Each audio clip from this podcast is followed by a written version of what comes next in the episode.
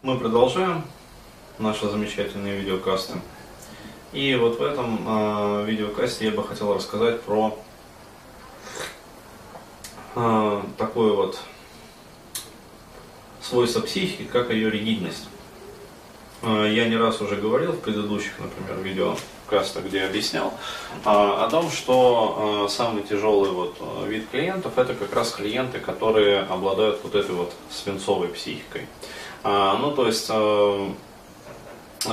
они очень трудно поддаются различным вот видам терапевтической работы. Ну, то есть, если, например, для того, чтобы вот более-менее там изменения начали наступать уже у человека, в принципе, достаточно, ну, например, там месяца, полтора, например, месяц, ну, у меня работа, а, вот, то а, вот у этих людей э, вот любые сроки смело можно помножать там на 2, на 3. То есть э, изменения наступают, как бы улучшения есть, но э, все это настолько медленно, все это настолько тяжело, э, что как будто вот действительно, почему я сравниваю это э, ну, называю эту психику свинцовой, а, такое ощущение, как будто вот распиливаешь свинцовую чушку толстую. А, и полотно постоянно там вязнет в этой чушке, постоянно там, прилагаешь усилия, дергаешь, то есть, ну, очень тяжело. Вот. А как формируется как раз такой тип психики ригидной? А, это, опять-таки, благодаря вот этому вот а, самому мощному и самому деструктивному демотиватору жалости, то есть чувство жалости. А, сейчас я уже вот в этом абсолютно уверен. Причем а, ригидный тип психики это еще не самая как бы крайняя степень. То есть самая крайняя степень, а, когда вот человек превращается в так называемого self-деструктора. То есть, что такое self-destruct характер? Это э, человек, который живет по принципу «чем хуже, тем лучше». То есть, э, у этого человека есть очень мощная выгода на жалость, вторичная выгода. Формируется это так, что э, мать, э, которая должна, по идее, давать ребенку любовь, ну, то есть любовь, приятие, как бы понимание, вот, она всех этих качеств не дает по разным причинам.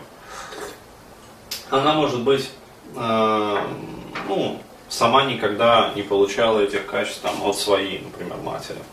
И не может поделиться тем, чего у нее изначально вот отродясь не было. А, либо она, э, скажем так, своей ну, матерью, то есть бабушкой вот, по материнской линии, а, была просто-напросто подавлена, причем подавлена очень мощно. То есть а, у бабушки, например, был а, такой вот садистический тип характера. То есть и она просто-напросто выхлощила все эмоции вот в психике своего ребенка. То есть психика получилась такая вот абсолютно гладкая, ровная, как вот там, гранитный шар. А, вот, то есть такая мать э, вообще ничего не может дать. А, то есть это как раз вот а, такой тип характера, который психологи называют, э, как говорится, снежная королева. Ну, то есть мать снежная королева. То есть она может только приказывать, повелевать, но любви она тоже дать не способна. А, либо, например, э, мать прирожденный манипулятор. Ну, то есть ею в детстве манипулировали, и она научилась манипулировать. И тогда она гасит в себе любовь сознательно уже к своему ребенку. То есть, ну, как говорится, она понимает, что вот будет его любить, вот, он перестанет там подчиняться, например. Она этого очень сильно боится, и таким образом она просто сознательно вот все свои, как говорится, воспитательные приемы сводит исключительно к приемам манипулятивным.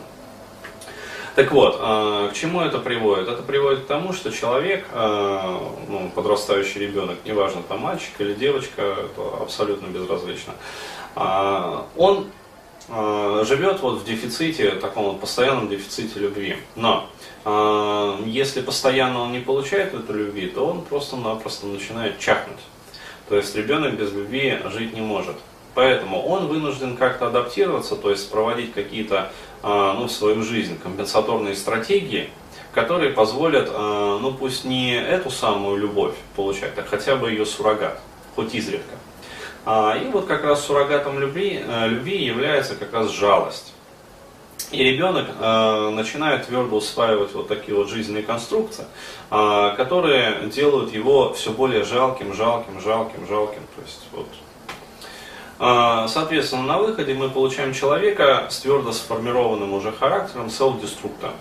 То есть этот человек, он э, абсолютно, естественно, не ценит там ни свое здоровье, ни свою жизнь, то есть это на последних, как говорится, местах. Но при этом он постоянно говорит о том, что он этим очень озабочен. То есть он постоянно жалобит окружающих. Он э, жалобит окружающих своим поведением, то есть что он такой вот несчастный весь, нелепый вообще, э, то есть не понимает в жизни ничего. То есть, ну, человек вот э, ошибка. То есть вот глядишь на таких людей и понимаешь, как он вообще живет а, до сих пор. А, вот. А, он жалобит людей своим состоянием. То есть постоянно вот э, глядишь на него, как вот э, маленький бедный котеночек, мокрый. А вот. Женщины, кстати, очень пораженные вот этим вирусом жалости, они почему так любят вот этих вот кошечек, там, собачек, бездомненьких, жалобных, перепостят все там эти самые картиночки у себя на стене с этими котятками. А, вот, почему? Потому что жалость как раз сидит очень мощная. Вот, и хочется э, так жалко-жалко, и себя жалко, и котеночков жалко. Вот так хочется пожалеть вообще всех сирых, убогих, э, бездомных вообще. Ну, в общем, известная тема, да? Известная. А, вот, э, смотришь на такого человека и удивляешься, как вот, опять-таки, тоже жив до сих пор. Вот. А, потому что, ну, жалкий-жалкий весь из себя такой вот бедный, разнесчастный, там, бедный, разнесчастный, что просто звездец. А, далее. А у него образ мысли у такого человека тоже, опять-таки, вот, строго в рамках вот в этом фрейме селф-деструкта. А вот, то есть а, ни в коем случае не допустить каких-то позитивных изменений в психике, в личности, там, в жизни. Почему? Потому что, а, опять-таки, если начнет что-то меняться в лучшую сторону, вот. А этот человек, э, ну то есть как вот структура эмоционального интеллекта у него устроена, если э, что-то начнет меняться в лучшую сторону, то есть он начнет становиться счастливее, он потеряет любовь. То есть у него вот эта вот твердая связка. То есть а потерять любовь, то есть это не закрытый гештальт еще из детства. Это что значит? Это, ну, это все, короче, это смерть. То есть это одиночество, это тотальная безысходность, короче, это, в общем, ну, короче, завязано на уровень выживания все. Вот. И поэтому такой человек, если он, например, психо... приходит к психологу либо психотерапевту, вот, он может декларировать, там, э, бить себя там, пяткой в волосатую грудь, говорить, что да я там за терапию, да всех пору, да хочу результатов, да быстрее всех. Но а, на самом деле он будет прилагать все усилия для того, чтобы вот, а, улучшения в его жизни не наступили. Причем делать это абсолютно как бы вот бессознательно, то есть вот как само собой. То есть э, он будет искренне стремиться вам говорить о том, что, блин, да я хочу, да, да, да, да я такие деньги заплатил. Но при этом делать все для того, чтобы обесценивать вашу работу, обесценивать свои результаты, обесценивать вообще все. То есть это мощнейшая вот защита обесцениванием. Ну, один из, э, как сказать, вот этих вот поддоменов self-destruct. А, вот. Соответственно,